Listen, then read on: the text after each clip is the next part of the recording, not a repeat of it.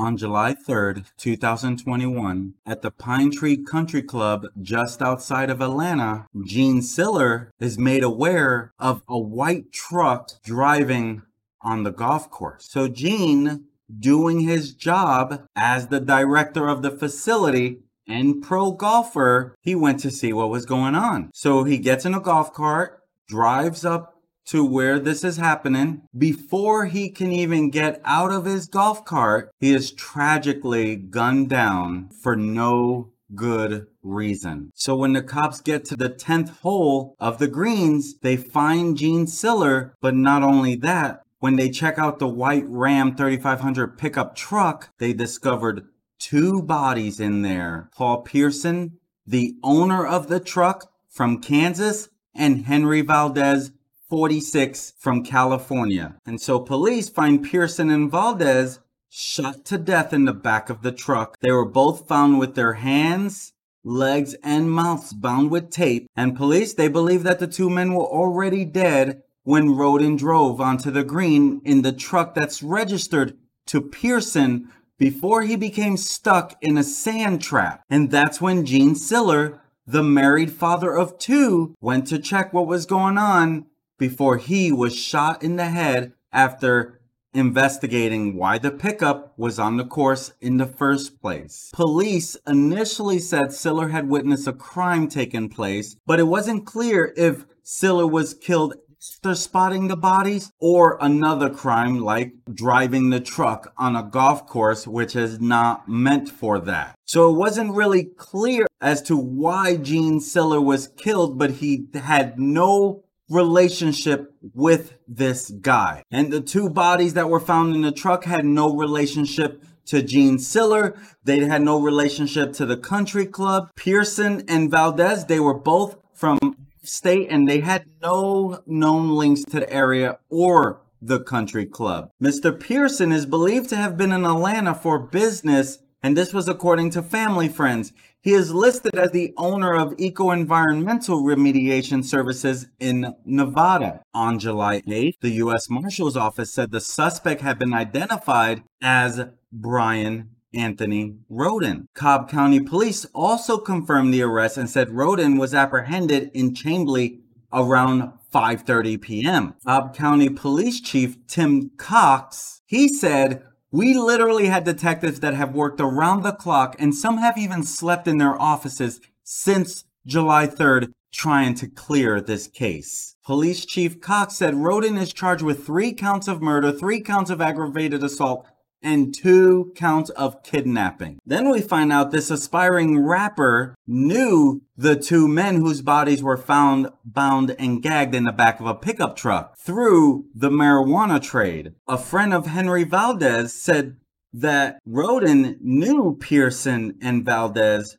through the drug trade. Alejandro Guerrero said his friend Valdez, who was a broker and ran a weed dispensary in California, was comfortable doing business with Rhoden, and that he only ever worked with a very small circle of people he trusted.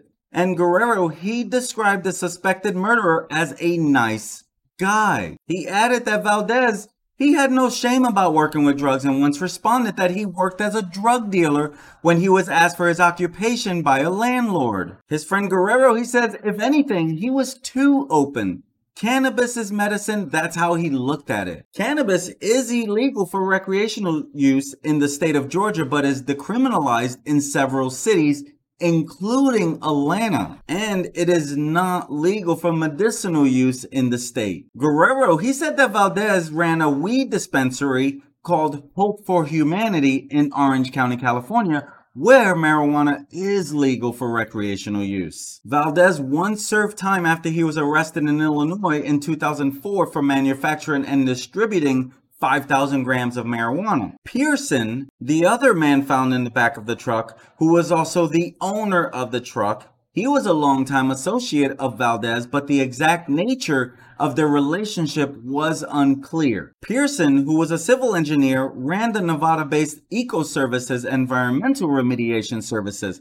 His family previously said he was in Georgia for business, but would not share any more information on that. In Nevada, cannabis is legal for recreational use. Police did not confirm the drug trade reports or the relationship between the two men and the suspect. Right now, the prosecutors, they're seeking the death penalty in the Kennesaw golf course triple slaying. In May of 2022, Cobb District Attorney Flynn Broady's office, they notified the court clerk that it planned to seek the death penalty against Rhoden. They recently had their unified appeal procedure hearing, which is a requirement in Georgia's death penalty cases before court proceedings can even move forward. So they just did that. Now, Flournoy, a longtime judge who recently turned 70 years old, is retiring at the end of the year. He will be replaced by incoming Superior Judge Sonia Brown, who is set to inherit this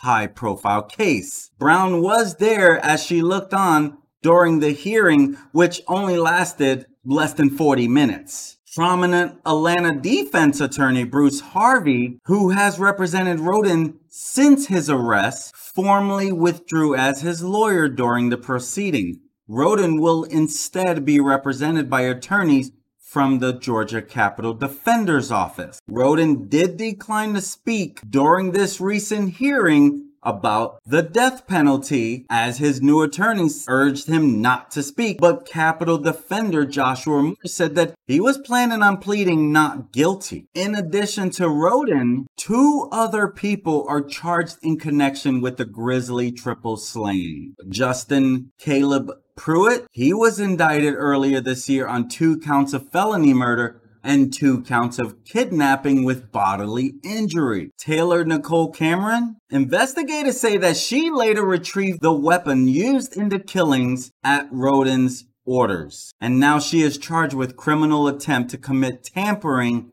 with evidence. Rhoden, this up-and-coming musician with a lengthy arrest history, he took to Instagram for the first time earlier this year in 2022, decrying what he called erroneous allegations against him and saying news reports about the killings could not be further from reality. He said, contrary to the plethora of prejudicial publicity, the allegations made against me are erroneous. These accusatory articles, reports could not be further from reality, however, should be recognized for what they are.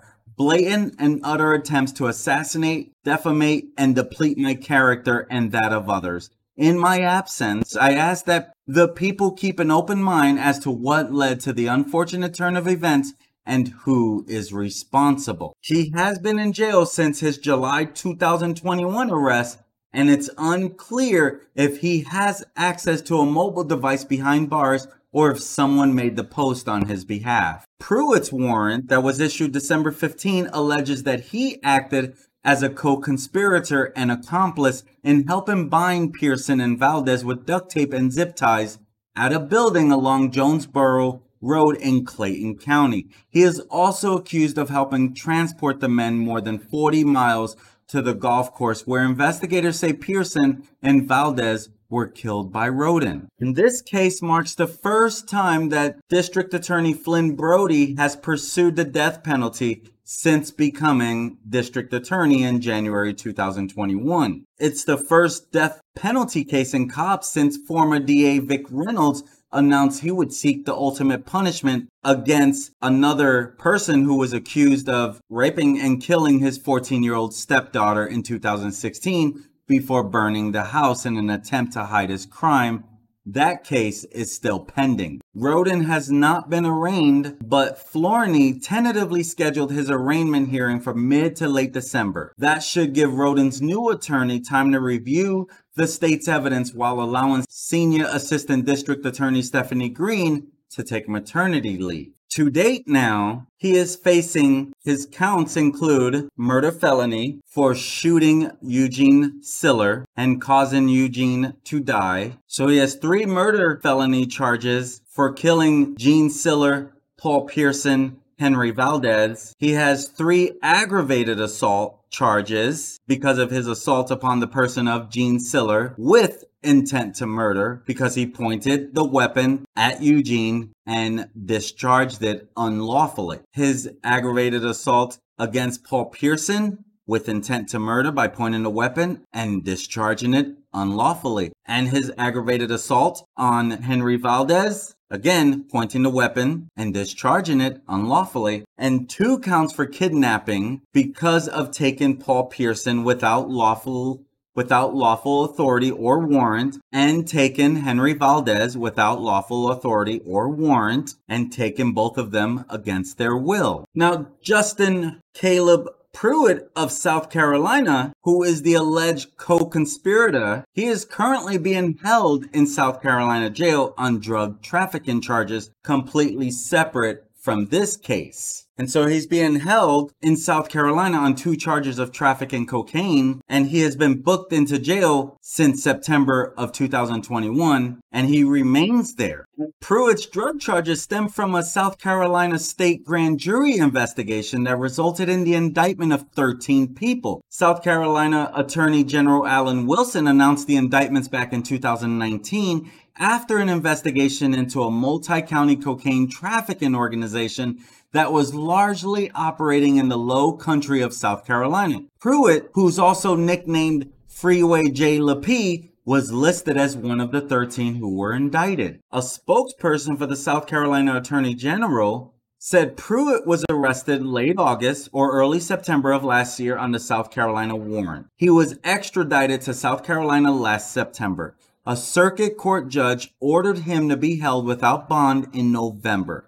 His case is pending and no hearing date is scheduled so far. And the spokesperson, Robert Kittle, says, while we cannot specifically comment on this case, I would say as a general rule, we handle charges here before releasing him to any other state, unless the interests of justice or the circumstances of a situation dictate letting the other state go first. Sometimes global resolutions are worked out with the authorities from various jurisdictions with charges at the table. So at this time, we don't know if Justin Pruitt will face his South Carolina. Most likely, yes, he'll face that before facing the other. But we'll see what comes about, because you never know what he'll plead to in the end. We later found out that within hours of the murder, Rhoden was arrested by the Chamblee Police Department on unrelated charges, including DUI, driving a vehicle without insurance, false identification, and more. At the time, Chamblee police say they did not know that Rhoden was a suspect in the triple murder. During the arrest, Chamblee police say a large amount of money was confiscated. So after a few days in jail, Rhoden bonded out of the DeKalb County Jail on those charges on Tuesday, July 6th. At 8:35 p.m. As you can see here, Rhoden was pulled over because of his license plate. He had a fake tag on it. And so they pulled him over, and he said it was a new vehicle. And so he had paper plates on it. And so then they noticed that he might be a little inebriated. And so they had him walk in the line, and they knew this guy is not safe to drive. And so they arrested him. Now, Cobb County Police Chief Tim Cox, he didn't quite comment on whether or not Rhoden had already been identified by his department as a suspect at that time. He did, however, say that investigators developed Rhoden as a suspect within a few days of the crime. 5 days after the shooting, Bryan Rhoden was arrested in Chamblee with the help of the Fugitive Task Force. Investigators set up a sting using the confiscated money.